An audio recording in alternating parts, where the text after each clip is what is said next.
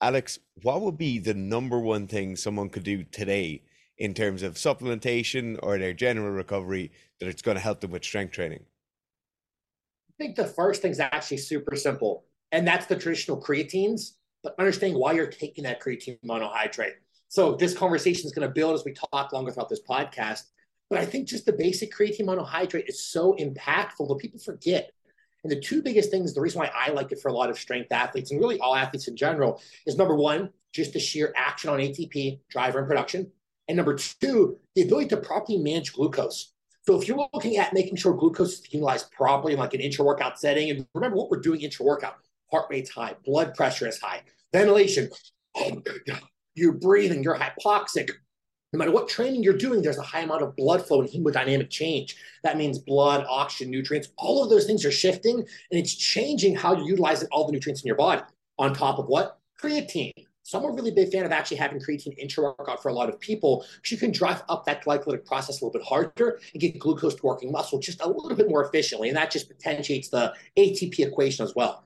So first thing right now, everyone's taking what? 5 grams of creatine, 10 grams of creatine, whatever. By the way, you can work that up super high. Like my marathon runners, people at like the Olympic level and things of that nature, they're at like 50, 60 grams as long as their gut can tolerate it. They can take a lot of creatine and not have any issues. Again, WADA tested, things like that.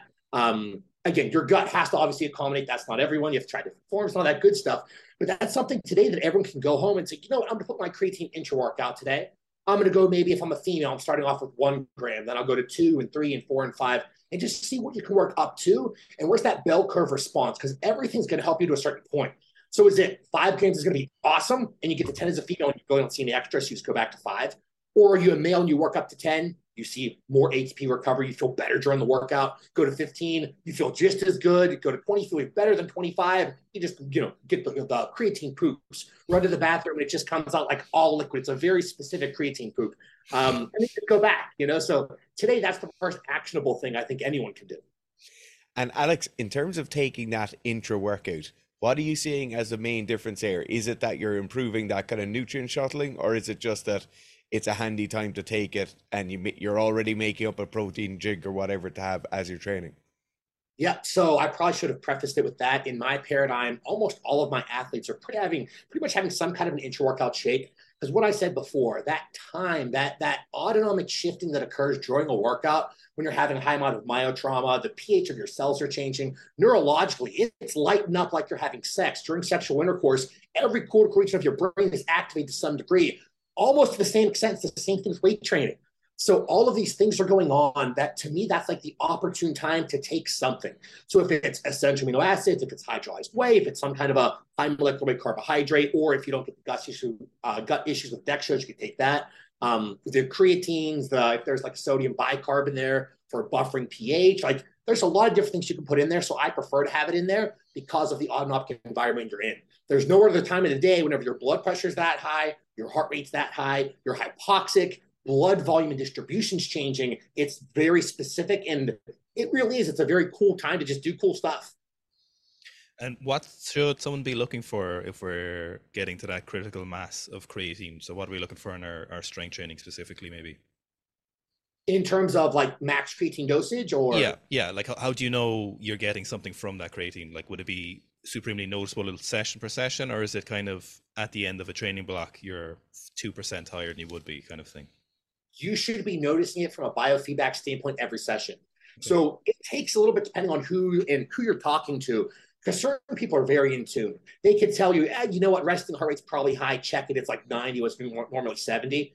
Other people may never notice their heart rate going that high. So depending on the athlete specifically, try and focus on biofeedback. So if you are that person who's very in tune with your body, you should notice the changes session to session. It should be that immediate of an effect where all of a sudden you got an extra rep when you're only hitting a double, now you hit a triple. Or you can do an extra set of a single, or those little things and markers like that. Another big one too is your intra-set recovery. So that's really where parasympathetic beta oxidation comes in. The recycling of energy in between your actually working sets, that's all reliant on that parasympathetic system. So creatine intra-workout can kind of not really mask that, but it can kind of facilitate that process and proper utilization of fatty acids because of hot spots and glucose as well. So how you recover in between sets, your total amount of volume you can handle, all that kind of fun stuff should be changing. But if you're that person who you're just like, I just take whatever at the end of the block, I'll see if it works. Like, you really are not that tuned with your body, which is maybe, you know, a good amount of people. Just give it a whole training cycle. Give it whatever your micro, meso, whatever it is, give it that time and see if it was better than before. Any noticeable changes. If you don't notice any different, just go back to where you were. And are we doing the same on off days? Usually with creatine monohydrate, because most of my athletes work out so frequently, it's usually not even needed on rest days, but it's not going to hurt you. It's still going to have the same kind of creatine-based actions anyway. So if you're taking it for an extended period of time, those stores are pretty much going to be saturated. So if you're training 3-4 times per week, that's usually the minimum amount. If you're training more than that, you definitely don't need it on rest days, but it's also not going to hurt you.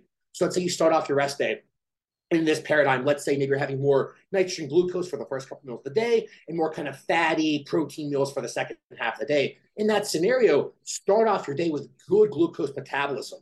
Get that actual amylin C-peptide process going a little bit faster and have creatine with your first meal of the day, potentially how you utilize glucose for the rest of the day. So by the time you get to those fattier meals, you clear that food from adipocytes and you're getting more precise recovery. So you're waking up the next day and you're getting a little bit more autonomically flexible when back to the rest periods. So during the rest periods, you could do what? Use fat as fuel so you can actually recover a little bit faster. So we set up the training actually by setting up the rest days, right? For strength athletes and people like that.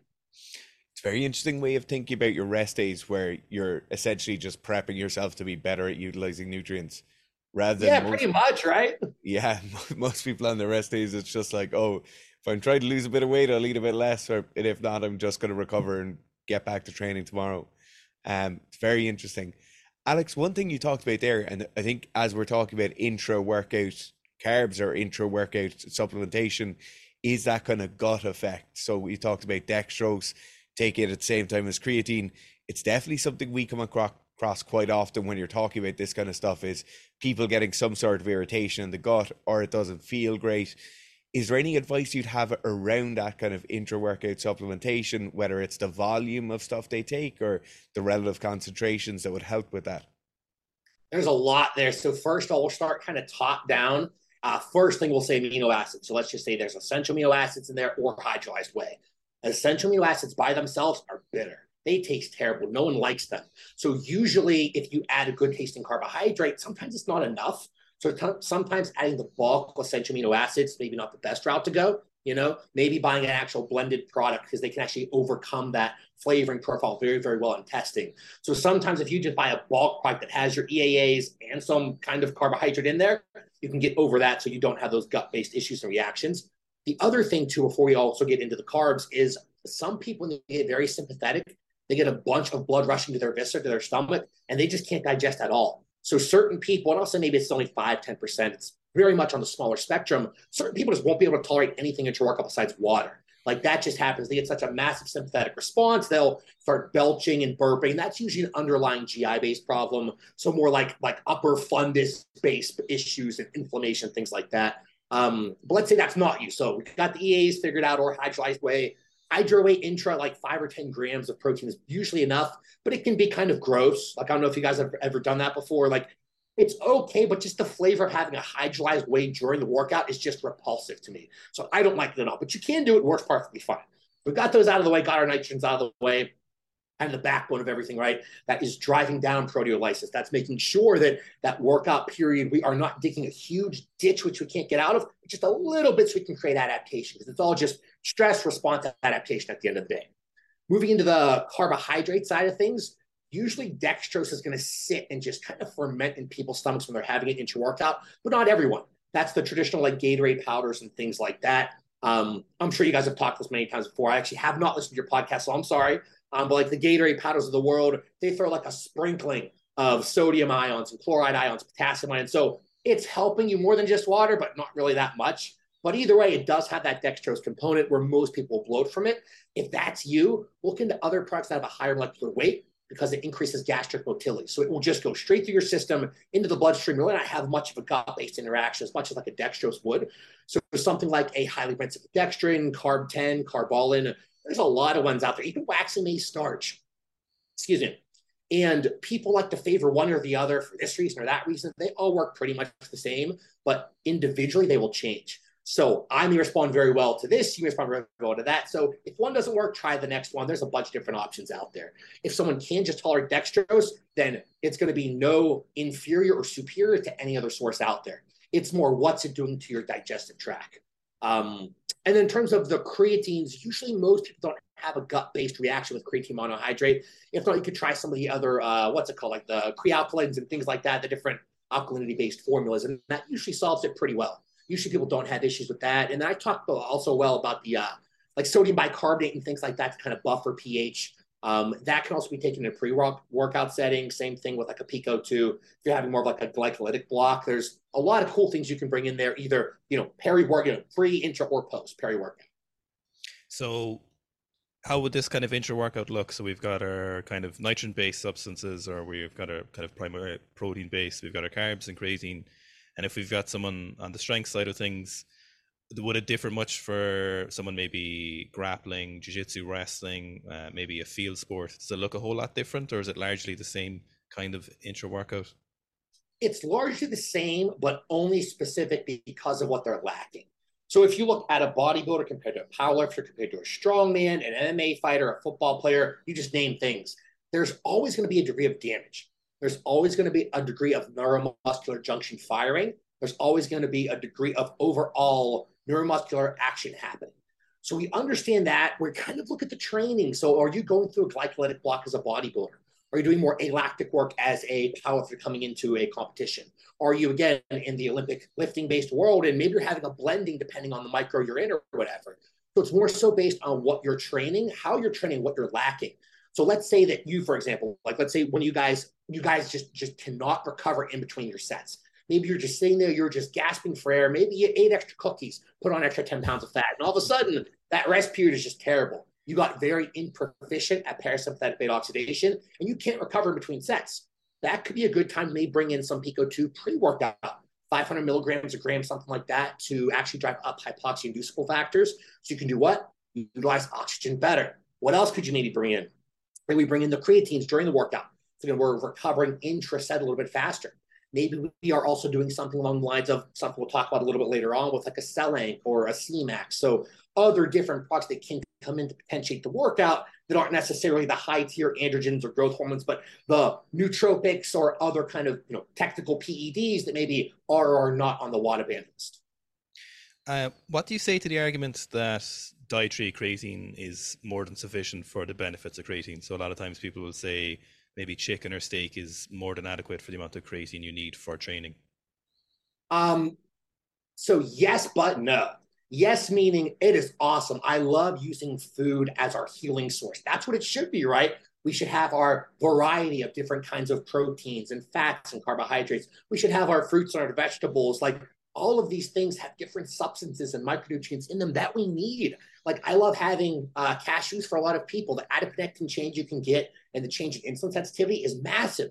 Like, that's so cool, right? We can eat a food and elicit a change. We can have watermelon on a daily basis, get that nitric oxide change, and in a low resting heart rate environment, you can actually have a good amount of low hemodynamic change. So if you're someone who has blood pressure problems, maybe have some extra watermelon. Like, it's nominal compared to what you get from a citrulline malate product if you're getting it with a scooper, but it's that chronic background. It's what it's actually associated with in there. It's not just citrulline malate, it's all of these other micronutrients in there. So I love that as the baseline of thinking, but then you got to remember, take a step back, and what are we? We are athletes. Are we training like most people? No. So even though we are eating like most humans should, which is high quality, again, at least 90% of the time, we're all humans. I had cake and pizza and donuts over the weekend. I'm a human. I'm going to do that, you know? But as long as we're having that food the majority of the time, we still be kind of topping off our stores, if you want to say it that way, because as an athlete, again, we're just unlike any other creature out there. So we kind of have this world where we have normal people, general population, we have dysfunctional general population, we have natural athletes, and then we have enhanced athletes. Those are all completely different spectrums of humans when you look at them from a biological perspective in terms of what they're doing. Just look again, because I love using the autonomics. Resting right now, if you were to check all of our heart rates, our blood pressures, how we're utilizing fuel, and then compare that with one of our parents, one of our grandparents, and look at the sick to the healthy, it's all going to be so vastly different. And we're going to be on the higher positive end of the spectrum because we're so athletic, because we're fit, because we're healthy, and that's going to change how we utilize everything. So as athletes, we kind of need more. That's why we supplement. We supplement creatine as a supplement because we need more. Alex, kind of maybe the last thing on creatine, but sometimes, and it seems to happen in the female population, is that we experience some negative side effects. So some females report hair loss, and obviously in the sports science community, it's generally creatine is quoted as like the most studied and the safest supplement, and not to obviously fearmonger creatine, but do you think there's any kind of foundation in those thoughts? Oh, 1,000%. I have seen it all. I had a couple females literally take one 5 gram scoop of creatine and woke up the next day with hair all on their pillow. That was the only change. Whether it be a DHT cascade or some other like telogen effluxium, I can never pronounce that phrase. It's essentially stress-induced hair loss, which people get from taking semaglutide and things like that, because that's big in the news today. It can also, I think, drive that cascade through gut-based mechanisms, but a lot of it's just speculation. All the research has been done on creatine out there. It's labeled as safe, but it doesn't matter if it's a supplement, a drug, a food, a training style, whatever. Every kind of response can happen because biologically we're all so different. And when I see that happen a dozen times or whatever, I'm kind of, I put that in the back of my head, like maybe there's something there. I can guess at the mechanisms, but it's just a guess. But I know for those women, we just stay away from it. But those are some very real negative side effects that you just see. Alex, in terms of supplementation, obviously we've spoken about like the very acute application of intra-workout carbs or intra-workout creatine. You mentioned there something about the kind of chronic habits we might have, or before you're going to sleep, you might take certain things, or during the day or during certain cascades, you're looking to take. In a very similar ilk to kind of our first question today, what do you think is one of the main things in people's lifestyle today that's really holding them back, or maybe a big omission that they have that could be holding them back in the kind of strength and power training sphere? That's a good question. So I'd probably say the bookends. So the sleep is terrible. And throughout the day, they're just sympathetic as heck. We didn't pay him to say that with the sleep thing either. Yeah, yeah, right up there, right? Yeah, yeah. We did not pay you to say that. Actually, yeah, what do you have in there? We've got vitamin C, we've got zinc, magnesium, activated B6, so P5P, and we've got sodium as well. And we're getting a lot of good reports from it from night's sleep from people. I like that. That's awesome. And that sounds more of like a baseline circadian player to take, not like a, hey, you need something like a Xanax-based fuel. Yes. You need like a magnolia bark, wipe you out. Yeah, that's awesome. Yes. That's like a complement-based product. Yeah, very much so. Very much so. Absolutely. Yeah. That's nice. That's good. Like everyone is up in arms these days about melatonin. There's nothing wrong with melatonin at all. But people are taking 5, 10, 20, 30, 50 mil. Like they're taking astronomical doses instead of looking at it as being a background circadian player. So to answer your question, I feel like it's the sympathetic activity throughout the day that starts in the morning, and then at night they still can't turn that off and have poor sleep.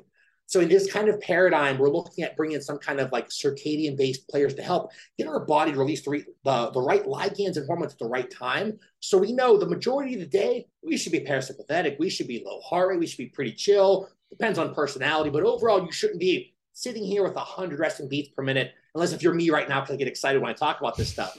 But in general, it should be very low heart rate and pretty much relaxed. And what we're doing in the morning potentiates to the night. So one of the things I bring in with almost everyone is TUDCA and selenium first thing in the morning. What that's doing is because everyone looks at TUDCA and goes, oh, liver health, right? Because it brings down liver enzymes and manages them. Liver enzymes, if you can imagine hepatocytes, so the cells of your liver like this, okay? Once they get perforated, they kind of open up and they leak out these proteins called AST, ALT. So those different kinds of proteins are leaked out. That just happens in certain people, and that's not really a good measure of the degree of damage, rather the degree of healing, because that's what they're going off to do. So slightly elevated liver enzymes is going to be there for mostly all strength athletes and isn't a problem at all. You're creeping up to the 100th consistently. Okay, what's going on here? Let's see. But even more so than liver enzymes with TUDCA specifically, it's potentiating those deiodinase cascades at night. So remember, thyroid hormones are up here. Below those are these cool little enzymes called deiodinase enzymes. These little buddies make sure that the thyroid can do what they're supposed to do. So they can help the thyroid gland. They can help the codons of the receptors of thyroid hormones. They can help the actual overall structural action of those receptors to fire and do things properly. And they pretty much dictate what thyroid hormones do in the first place. So without deiodinase enzymes, we wouldn't be able to see. We wouldn't be able to lose body fat, build muscle tissue. Like they're really important players. and they don't get a lot of light, spotlight, because you don't get blood work and see, oh, what's my deodorinase levels at? Like, you can't do that. We don't have that technology. So instead, T3, T4, reverse T3, those kind of get the spotlight, which I get. But TUDCA potentiates that extremely well. So already you're starting off, you're taking something in the morning that's going to help you at night. And it does multiple other things, but let's just leave it there for now. Then we have selenium. Selenium is doing the same thing at night, but also throughout the day. It's also driving up all of those baseline immune-based responses and cascades. So by the time, if you go to bed and your immune system just took a beating that day, those are the days when you lay down in bed and you're so tired, but you can't go to sleep. You took so much of an immune burden that you're just laying there like, oh my God, why can't I fall asleep? It's usually that or stimulants, but it's usually the immune problem. Selenium is also a big part of that entire thyroid hormone receptor cascade as well. So going back to the codons, the structure, so it's potentiating the TUDCA, potentiate the enzymes, potentiate sleep. So at night, we have a big release of growth hormone, big release of thyroid hormone. We have that 2 a.m. spike of growth hormone and thyroid hormone as well. Those are very big nocturnal players. So those morning ones are not only helping our day, but also helping our night. When it comes to nighttime, because this is now fixed, and let's say throughout the day, we kind of solve that problem. And again, maybe that's not solved the problem from a sympathetic standpoint. Maybe there could be some ashwagandhas in there. Maybe there could be like an emodin in there to block that blunt of cortisol production. A lot of different things in there, but we'll leave it there. Nighttime, the background complements like your product are awesome because they're not putting you to sleep. They're just helping you to endogenously, naturally go to sleep by releasing your own stuff that should be. So when I say ligands and hormones, those are just the things that bind on receptors, send their signal, do the fun stuff, create the action. So things like that are awesome. If people are maybe, they're waking up towards the latter half of their sleep cycle. So let's say they get up at 6 a.m. and they're waking up every day at 4 a.m. to go pee, and then they're just up from them. Usually look at renal health. So maybe you want to take like an astragalus before bed to help with that renal EGFR-based repair. And you just kind of problem solve like that. If you're waking up multiple times throughout the night, maybe that's the time to have like a melatonin spray. Just you wake up, quick little spray in your mouth, 1, 2, go right back to bed. It does a great job of initiating sleep cycles. We're not keeping you asleep, but just getting you there. So there's a lot of things we do to talk about sleep, but in general, it's looking more at those baseline players. And at night, the biggest ones, what you guys have there, the zinc and magnesium. Those are honestly the 2 biggest players you should have at nighttime. And then from there, the rest is kind of extra, because there's so many things we can talk about there. But to me, those are kind of, if we're looking at just 4, 2, and 2, those are probably the 4 biggest ones. So I think probably a big gaping question here is that we've talked about creatine as the first thing you mentioned. You talked about intra workouts. We've talked about setting up your morning via the TUDCA and selenium. And then we've got like that zinc and magnesium at night. You haven't mentioned or noticed caffeine. And it's obviously something the vast majority of people maybe go beyond use and are kind of abuse caffeine regularly, but how does that play into all this? And obviously there's a lot of research on its impact on strength training and performance, but how is this playing into all this here?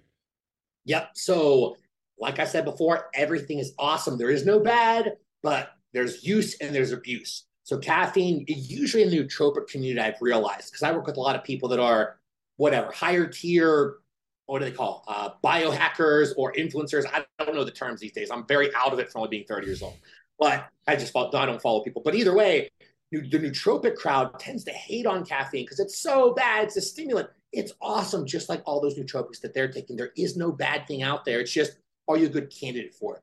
So caffeine for me, for example, I respond so well to the actual change in brain waves that I get from 100 milligrams in the morning. That changes and improves my ability to encode memories throughout the entire day pretty dramatically. So for me, 100 milligrams kind of in the early hours of the day, and I'm awesome for throughout the entire day. No matter what, any kind of stimulant, we're trying to keep it at the earlier half of the day or kind of midday, only because we're trying to not impede sleep cycles. At the same time, though, those receptors, they actually bind to that entire stimulatory cascade that happens neurologically doesn't affect everyone. Certain people can have 3 cups of coffee, go straight to bed an hour later. They just don't get that same caffeine metabolic response. But a good general rule of thumb is, like, for performance reasons, 3 mg/kg, you can do that per day and be completely fine and drive up performance extremely well. No matter what, we want to try and keep the stimulants earlier half of the day, but anywhere from about, 1 mg to 3 mg/kg per day of caffeine is going to be more than fine and pretty well tolerated for most people. You'll have the outliers that can take more, can take less, but right at that range is usually just enough to give you that background stimulation and sympathetic, release, because it's just sympathetic replacement therapy. So just like if you take testosterone for TRT, this is caffeine for glucocorticoids. Like, this is just the actual therapy that you take to replace. And if you're someone who's very susceptible to those big crashes, is there anything we can do to keep that wave going without taking more caffeine? Yeah, L-theanine works super well. And if you look, it's usually combined in all caffeine products these days anyway. You can buy one, like I love the one cap, so I actually have 100 milligrams of each. So 100 milligrams of caffeine, 100 milligrams of L-theanine. It works extremely well to kind of dull out that curve, and then it also potentiates those actual alpha and theta wave cascades. So again, driving up the memory and the actual memory coding and the learning process. So you want to talk about pre-workout, we talk about strength-based athletes, for example. Your ability to get better at squat, overhead press, whatever lift you're doing is all based on your ability to actually encode new memories. It's all motor learning. So you have your motor cortex, you have that myological muscle component as well, but a lot of strength is all neurological in nature. So even though you need the body to keep up with it, there's a reason why you can see these, you know, certain women. I've seen women that are 30 kilograms put up hundreds of kilos of weights. I mean, you guys have seen it all the time, right? How can that happen? Because mechanically it doesn't look like they can, because neuromuscular junction-wise, leverage-wise, they can fire so many more neurons and interact with so many more myofilaments than other people can. So the neurological component is obviously massive. So the Becoming a Horse program is one of the newest programs that we have on the Sika Strength app. This is a program that I wrote for someone who wants to be well-developed in their athletic potential, but don't necessarily play a sport right now. Maybe they played a sport in the past, or you never played a sport, but you want to develop that athletic potential and not just focus on strength training primarily. You want to round out some muscle development. You want to round out some of your power development without going full hog into each one of these aspects. The program consists of 4 days a week, and each block is written in a 12-week block. What we're looking at is a couple of different aspects. We're looking at strength development, hypertrophy, and power development. So when we're looking at the strength training, we have primary movers are the high bar squat and the deadlift. Now, when we're looking at the hypertrophy work, we're looking at a lot of weighted calisthenics and isolation work, such as weighted push-ups, weighted pull-ups, shoulders, direct shoulders in form of maybe Lu raises. And then we have the strict press, which is kind of blurring the lines between the upper body strength movement, but also with the hypertrophy work in the program. Power development, the program, we've got a couple of different movements that work in this. We have the clean, which you can either run as the full clean or you can run as a power clean in the program. This is only then we have some once a week plyometric development, and this largely comes in the form of jumping. So this is some box jumps and depth jumps in the first program. So I hope you enjoyed Sika Strength app on iOS and Android.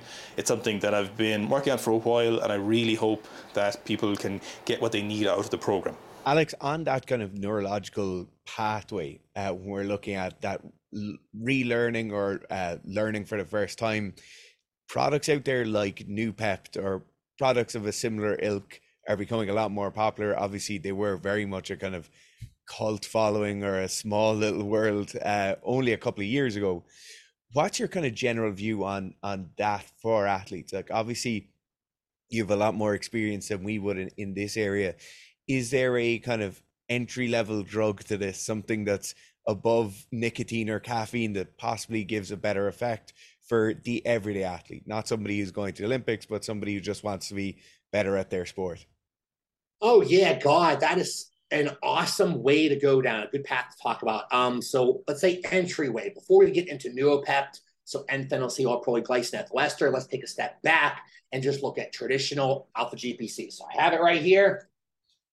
I have it right here because if we're talking mid-conversation, I need some more acetylcholine, I just take one. That's all it is. It's just acetylcholine replacement therapy. Like we talked about with caffeine being more sympathetic replacement therapy, that is just giving you more acetylcholine for your brain to do stuff. Whether we are learning in, if I'm learning something with text academically, if I'm learning in the gym, if I'm whatever, that's just more fuel for your brain from an acetylcholine aspect. So you want to make sure you get the actual L version. So it's that left-handed enantiomer that has the actual full 300 milligrams. So if you look, that's why I have the Now brand. It is L-alpha-glycerolphosphorylcholine. You just look at the back and see that. That's probably the best introductory one for anyone to take pre-workout because you could buy it anywhere in the world pretty much. And you take 300 milligrams pre-workout, you're only going to notice everything enhanced. Your ability to get into a squat or whatever motor pattern is going to be easier. If you're a bodybuilder, the ability to contract is going to be easier. The overall mental clarity you'll get from it is going to be heightened. Because if we understand what's going on neurologically, I think the easiest way is, like I said before, where your brain just thrives on acetylcholine. That's just like the raw fuel we can give it. So let's give it that so we can perform a little bit higher. When you're actually training, you are burning up so much acetylcholine. It's leaving all these little acetyl groups there. And if they kind of sit there, they can land in different parts of your body, different parts of the brain. They can start driving up insulin resistance in that specific area.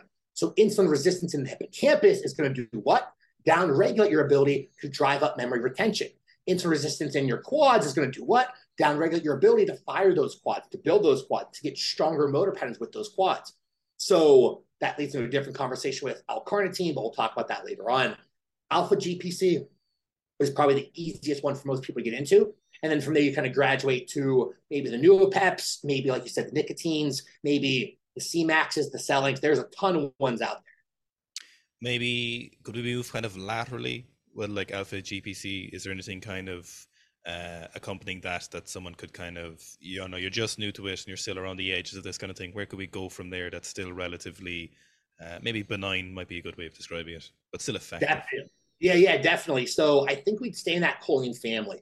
So if you kind of think like choline up here, we go downstream, we have CDP choline, then we go into phosphatidylcholine. Over here, we have all the ethinylamines. So phosphatidylethylamine, phosphatidylcholine. And what we're trying to do is obviously potentiate that entire cascade as a whole, as well as bringing blood flow and hemodynamic improvements to the brain. So something like an acetyl L-carnitine orally can do a very good job of bringing more blood flow to the brain, still donating some kind of an acetylcholine-based cascade. If we look at that phosphatidylcholine, that can also do the same thing, but it releases acetylcholine from neurons, whereas the alpha-GPC is just giving you the raw additional constituents of acetylcholine, basically.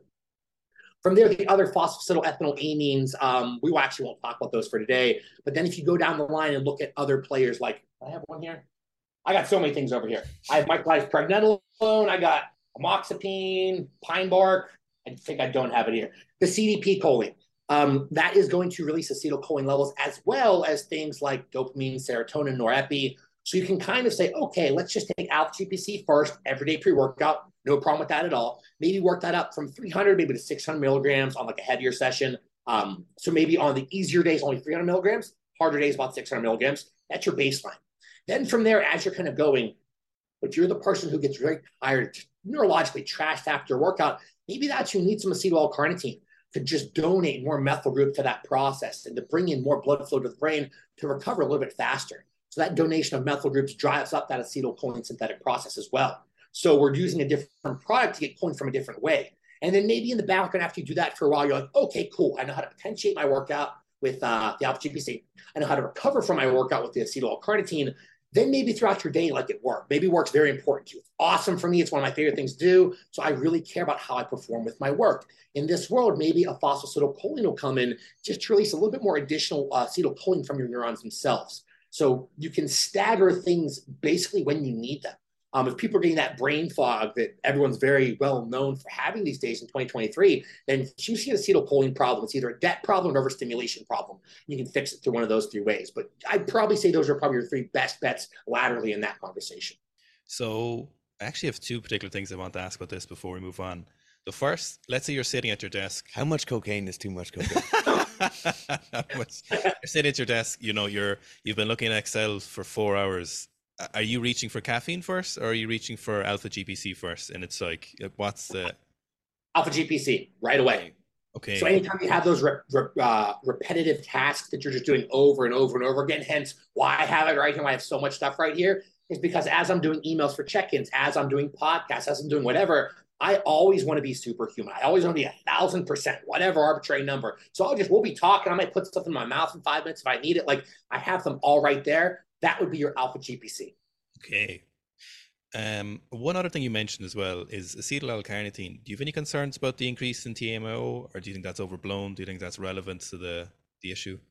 Not overblown, but where are those actual carnitine proteins going? So I think that's where everyone kind of mistakes everything, because this comes up all the time too if you talk about injectable carnitine or really any kind of carnitine-based product. If you look at that cascade and what happens in the gut with TMAO and all of those carnitine-based metabolic steps that occur, it's happening when there's an overabundance of carnitine in the gut, right? So that makes sense. We take, let's say, acetyl L-carnitine, buy a pill, you swallow, it's in the gut, right? That dissolution-based process that happens kinetically changes. So I'm doing this because those carnitine proteins don't just stay in your gut. If they did that, you just have the carnitine poops, but they're different from the creatine poops. But you would just, it'd just sit there, right? It would just cause those TMAO-based issues. But instead, it's doing this. It's dispersing throughout. It's going to your neurological tissue. It's going to your biceps, your calves, your forearms. Those carnitine proteins are being spread everywhere. So for an athlete taking carnitine, those carnitine proteins are going everywhere you need them, not where you don't need them. If you're maybe a general population person, maybe lower on the muscle mass spectrum, maybe dysfunctional, then most definitely those will contribute to more problems because they're not utilizing the carnitine proteins properly and they're just sitting in the gut and they are causing those problems. Okay, so just a real quick recap, because we've covered a lot before we go maybe into the grayer areas of things. So we've got our creatine as kind of our first go-to of any of this stuff. We've got our intra-workout, so that's EAs, creatine in that air.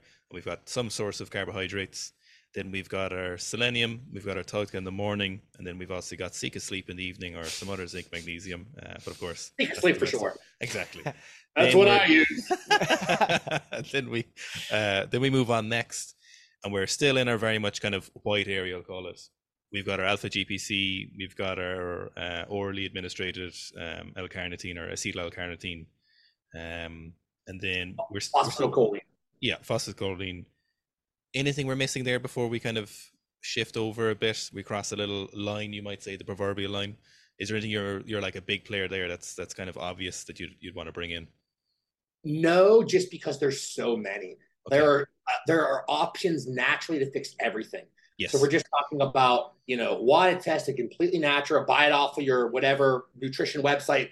That to me is maybe the baseline because it can just keep going and going and going. You have erectile dysfunction-based problems. You have further sleep-based problems. You have, you name it, you can fix it with so many things out there. So I think maybe we stop it there and then maybe we transition to the next part. So now on to the important things. Alex, obviously, you're well known for working with a massive range of athletes, but particularly with some kind of very high level athletes. And I know when Owen started introducing me to your stuff first, some of the first things that came up were the kind of injectable L-carnitine things or the use of injectable choline. Could you maybe talk on that and the kind of relative effects of those? And more importantly, or maybe just importantly, how effective they are in comparison to, or maybe in conjunction with, standard anabolic or androgenic agents? Gotcha. So I think actually first, let's look at oral carnitine and injectable carnitine. Oral carnitine is awesome. Oral carnitine, acetyl carnitine, completely different products, but let's look at oral L-carnitine and injectable carnitine. The difference is that oral L-carnitine, that's going to sound very common sense, but I think it has to be said. Oral L-carnitine, take it orally, that passive diffusion process that occurs throughout the gut, how that actual supplement gets metabolized is only going to allow you to reach physiological levels, right? Sounds right. Like your body can only go up to here, so it's going to be capped out there. Injectable L-carnitine bypasses that dissolution process, goes straight into actual myological tissue, gets taken up into the bloodstream, and you can do this. You can bypass nature and go super high and be super physiological. So the only difference is the magnitude of effect when you're going from the injectable preparation versus the oral counterpart.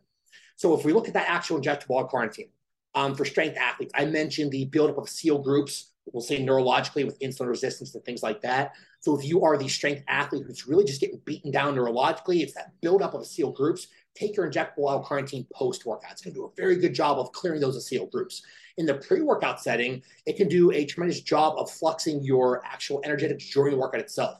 So remember we talked about those rest periods, being able to use that, pretty efficiently to recover. It's going to increase actually those. It's going to drive up acute actual IGF-based cascades and tons of androgenic cascades as well. So during the workout itself, going back to the change that's happening with blood flow and blood pressure and all these kind of cool things, it's also taking your baseline hormones and it's just picking up a little bit more. So just imagine like L-carnitine just not being the thing that's going to raise your testosterone, 3,000 points or whatever, but just one dial extra. It's slightly potentiating everything in your system on top of proper gut-based cascades, contractility. Carnitine does, oh my God, almost everything. It helps with fertility. Like I can go on and on. That's why I have the ebook. It does so many positive things for the fluxing of nutrients, for potentiating the workout itself. So if you're the strength athlete who maybe you don't have problems recovering from your workout, but the workout itself has to get better, carnitine is going to come in play. Drive up VO2 max, can increase recovery, actually not just intra-set, but post-set and all that kind of fun stuff as well, rather post-workout. take it pre-workout. It does a ton of different things. So think of that as like your workout potentiator from like a myological aspect. The choline comes in, and it's different than the actual alpha GPC preparation. Alpha GPC is awesome. The only difference is the draining of acetyl groups that you get from the injectable choline. So it's going to allow that recycling process to happen faster. If it's like a traditional chloride preparation, it's going to pull more things, so more cellular things inward. So obviously just that negative charge is pulling in like it's supposed to. So all of a sudden, hyperhydration of musculature, it works more in that somatic system as a whole as well. So you're going to get slightly more physiological adaptations. So think about it like, or physical adaptations rather. So the injectable choline is kind of the thing you would use pre-training, whereas maybe alpha GPC might be better off used pre-studying or pre-work or something like that. That's only if you're taking the injectable choline preparation though. You can get the same benefits from alpha GPC, it's just a lower degree because what we say, it's that supraphysiological action versus the physiological action. Does that make sense? Perfect sense. Where can people get that ebook just before we move on? Theprepcoach.com, everything's over there. Perfect.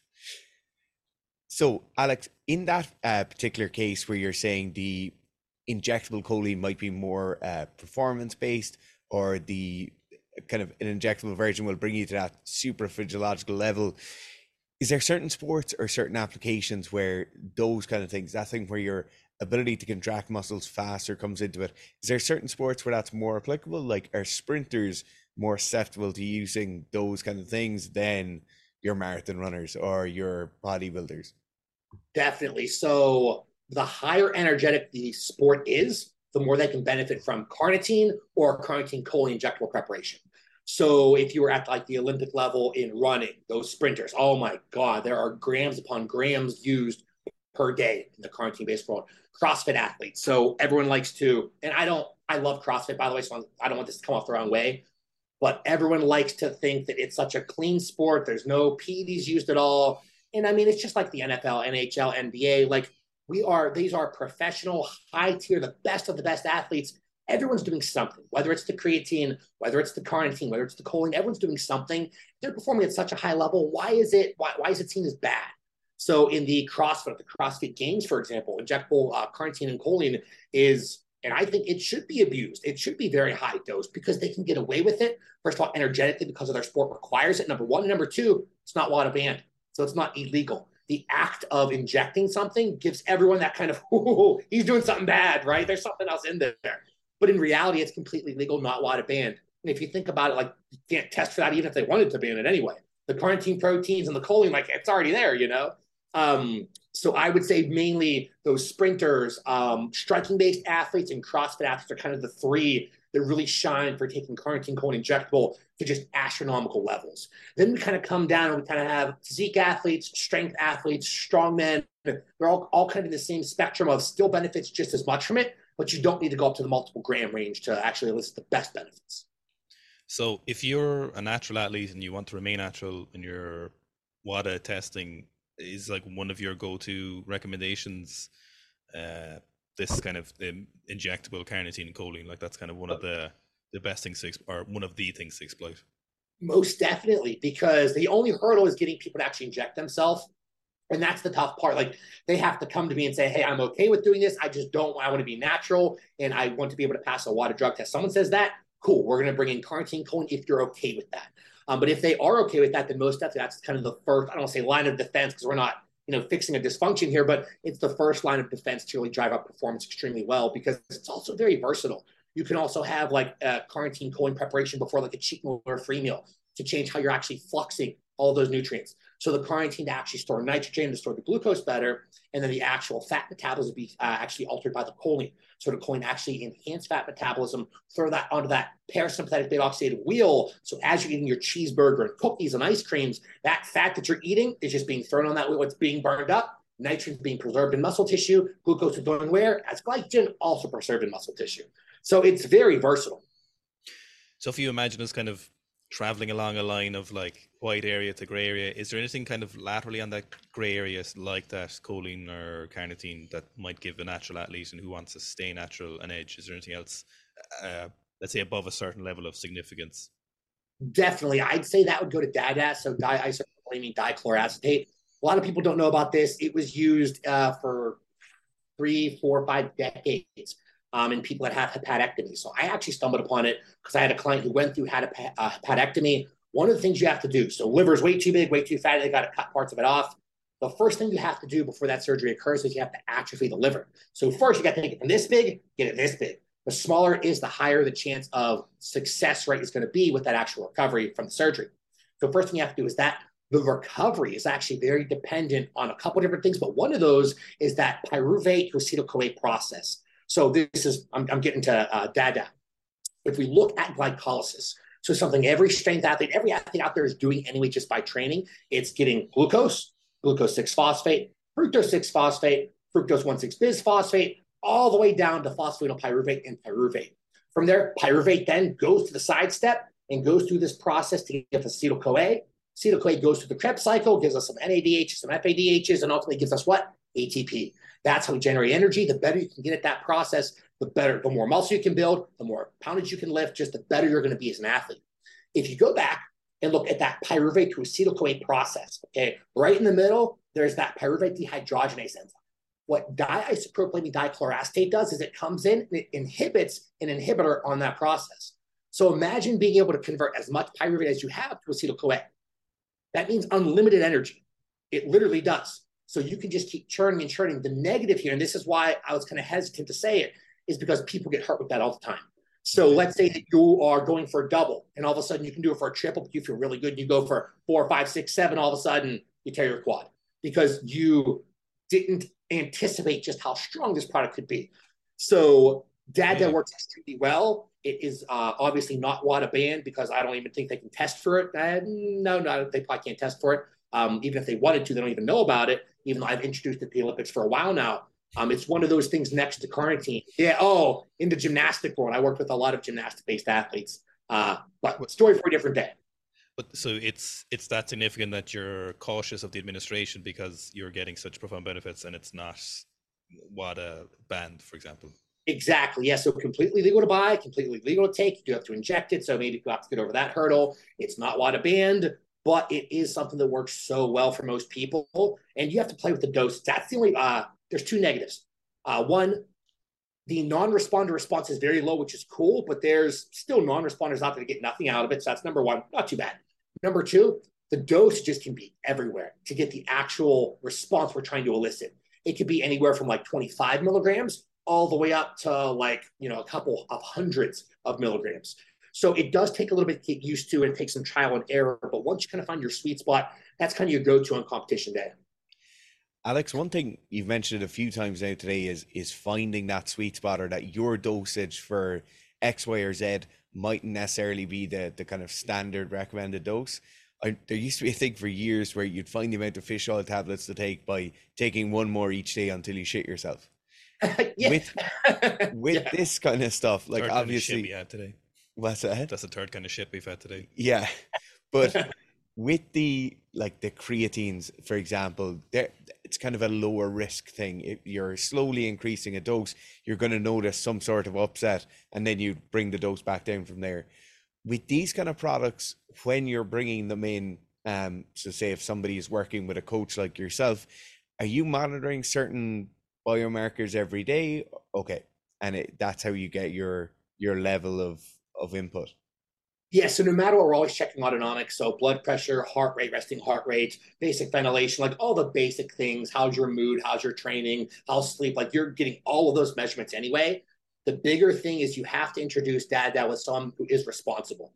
The person who can go in, have 700 pounds on the bar to squat, and go do two and go, oh God, I got to put this back or something's going to break because I feel so good today. When they know they shouldn't have done more than one, they did two anyway. So you have to have that responsible introduction. And to me, it's more so not just the autonomic measuring. It's more the conversations you have back and forth.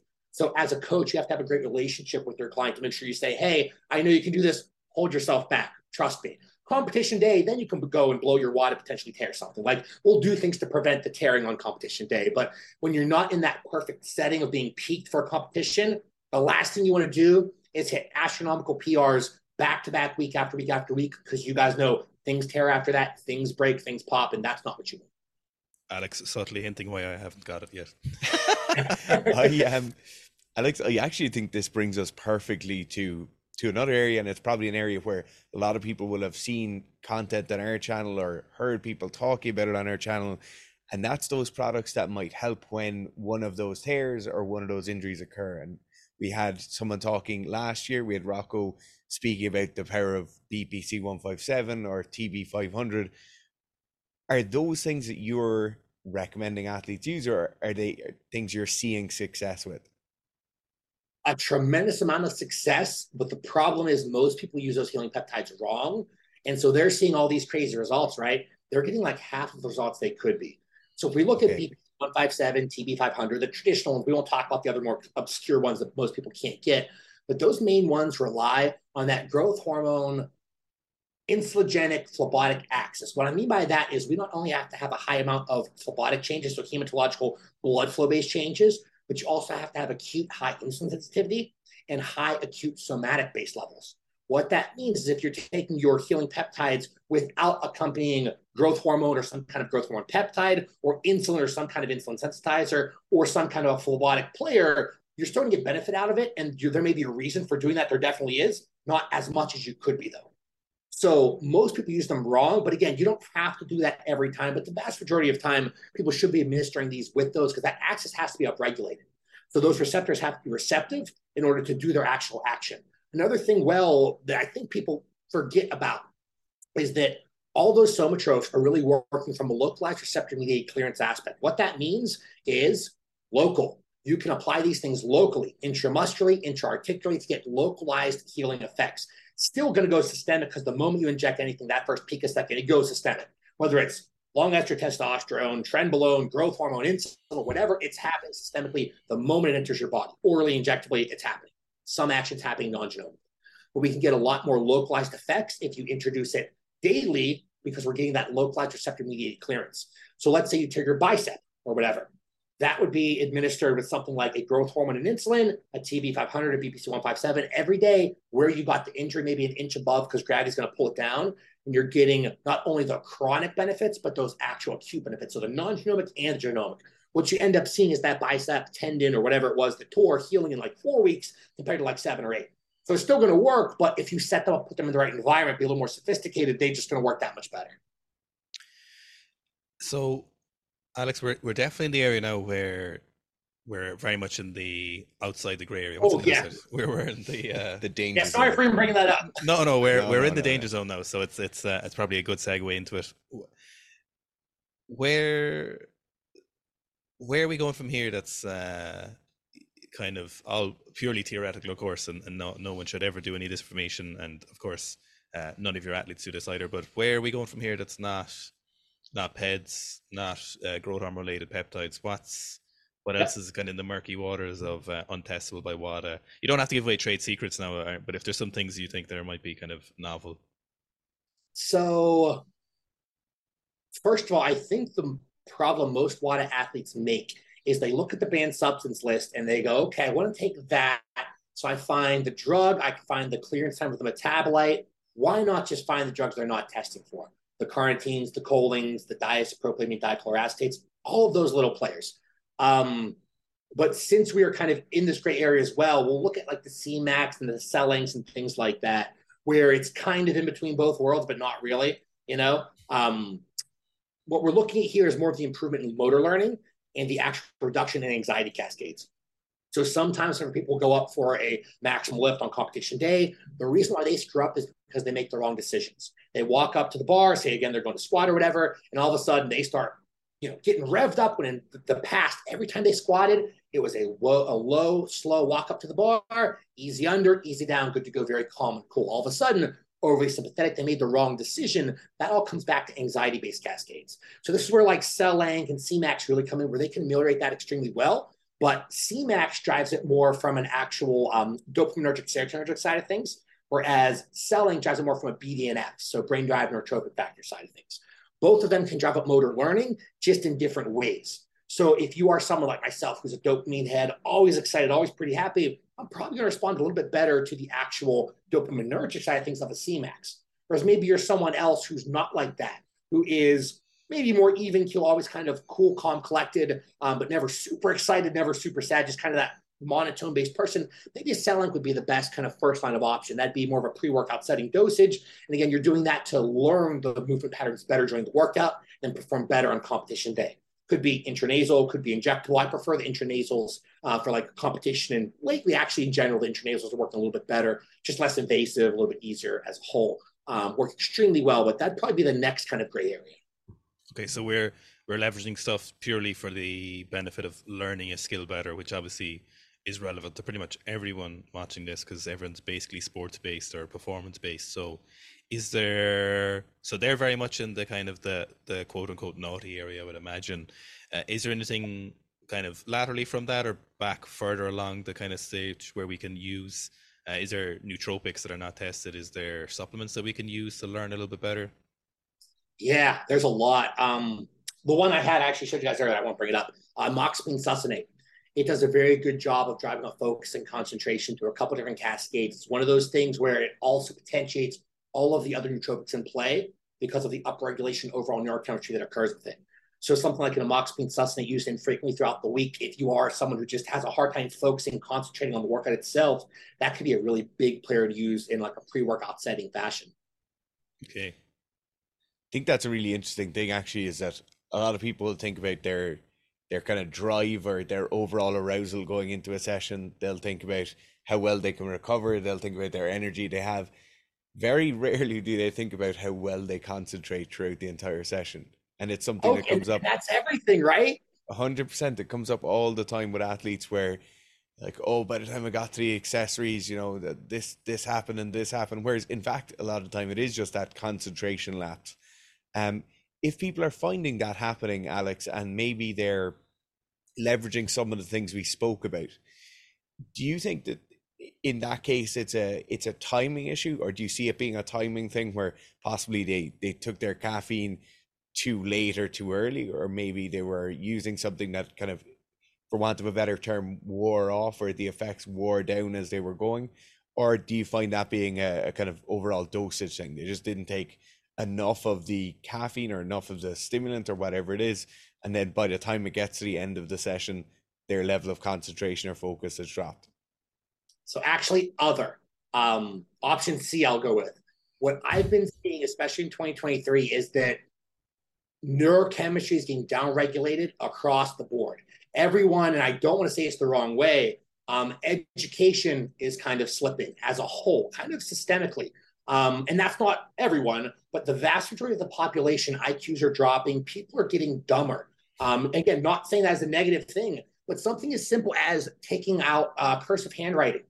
The ability to write in cursive using both portions of your brain, nonstop motions. There's a reason why people text you these days and it's one sentence and then you get another text with another sentence and another text with another sentence instead of one cohesive thought in one well-structured actual text. It's because they can't use both hemispheres of their brain properly because that lack of communication that goes back to the lack of cursive writing and just the overall lowering of IQ systemically. So to me, the way I've been approaching that problem is actually fixing neurochemistry as a whole. I don't think it's anything people are doing wrong. I think it's more society is causing more problems than people realize with the social media overabundance and just all the things that are kind of happening. I think that's more of it. So all I'm trying to do with all my athletes, and this is everyone in general, is let's just say you're operating here neurochemically. Let's just get you up to here. Let's just get you back up to where you should have been if you weren't scrolling on Instagram for 7 hours and getting that dopaminergic rush and having nothing to do with it. Like that screws up a lot of things. Same thing with the porn addiction that a lot of people are having these days. That dopaminergic rush is now causing ED-based issues, and sexual functioning-based issues in females and males because they're always looking at porn on their phone. They're always looking at explicit photos or things like that. There's always that state of arousal. So arousal from social media, arousal from all these sexual things everyone can look at, this high state of arousal is just down-regulating everyone's brains, and people are, again, not trying to be mean, but slowly getting dumber and less intellectual as time goes on. And again, not a negative at all. It happens. We just are trying to make that better. So we're just trying to inform everyone of that. So to me, maybe we also look at the other baseline players if we're trying to correct that problem, just looking at improving baseline neurochemistry with the nuopeps, with the lion's manes, with all these other players that drive up the actual growth of new neurons and improve their axons and just get your brain functioning better to encode more memories, to communicate better. And there's tons of supplements for that. But to me, it's looking at overall neurochemistry of just get you from here, it's a little bit better. Alex, one thing that strikes me ever since I've started kind of looking at your content, ever since Ona started working with you, and I'd have kind of a peripheral view of the amount of work that goes on there, is you seem to learn at a, like, you seem to be constantly learning. Like, you're a vivacious reader of all current and previous research from what I can see. Like, your videos are very, very well researched. Obviously you have structure with your own neurochemical supplementation, but is there other things you bring into that? Is there a system of learning you use? Is there a note-taking method you use? I know at Project, he has separate notebooks, and all the separate notebooks are for different things. Could you maybe speak to that for a little bit? Yeah, so the way that I really learn, it took me a while to figure this out. As of the past year, I almost have a completely photographic memory, which going back to high school and stuff, like, I was the dumb kid. I got B's and C's. I never tried. Like, I was never just the smart. I don't get things. I have to read things. Even to this day, well, maybe not now, but maybe a year or so ago, I started to read things like 50, 60, 70 times, like a ton of times to remember these things. And then I found out how I learn. And that's being able to visualize. And it sounds super common sense, but if you can't visualize it, how are you going to remember it? So the same kind of thing with your squatting patterns and all the lifting based things. If you can't really see it happening and close your eyes and say, oh, I know exactly what it looks like, how it feels, how are you going to remember it? So I specifically learned by, I have a whiteboard right there. I can write it on the right, on my whiteboard, on a certain way or in a certain color. I'll take a picture of that. I'll put it on a folder on my desktop, and I will almost be able to remember it forever. So if I close my eyes, I picture all these different files, literally just like my desktop, my computer. I go to the file, I click on it, and I see right now, I made a video about the renin-angiotensin aldosterone system. I can, in my mind, I can click on that. That opens up, and that picture comes up now from what I wrote on the board. So I can see the aldosterone, the ATR cascades. I can see just different things going on in that entire system with bringing telmisartan or whatever. And that's how I personally learn. Then I started my mentoring program, started helping coaches be better coaches. And all of a sudden I realized, wow, everyone is getting really good and they're learning the same way. So maybe it's not just a me thing. And then you learn about how learning actually happens and that visual component that goes on there. And all of a sudden I realized, okay, it's not just me. I'm not special. Everyone can learn better this way. And so I started trying to present my information in that better way. So over the past couple months, especially over the past year, I started doing more videos with the whiteboard, because I'm illustrating it so people aren't just watching going, oh, maybe remembering one part, but now they're remembering the entire thing.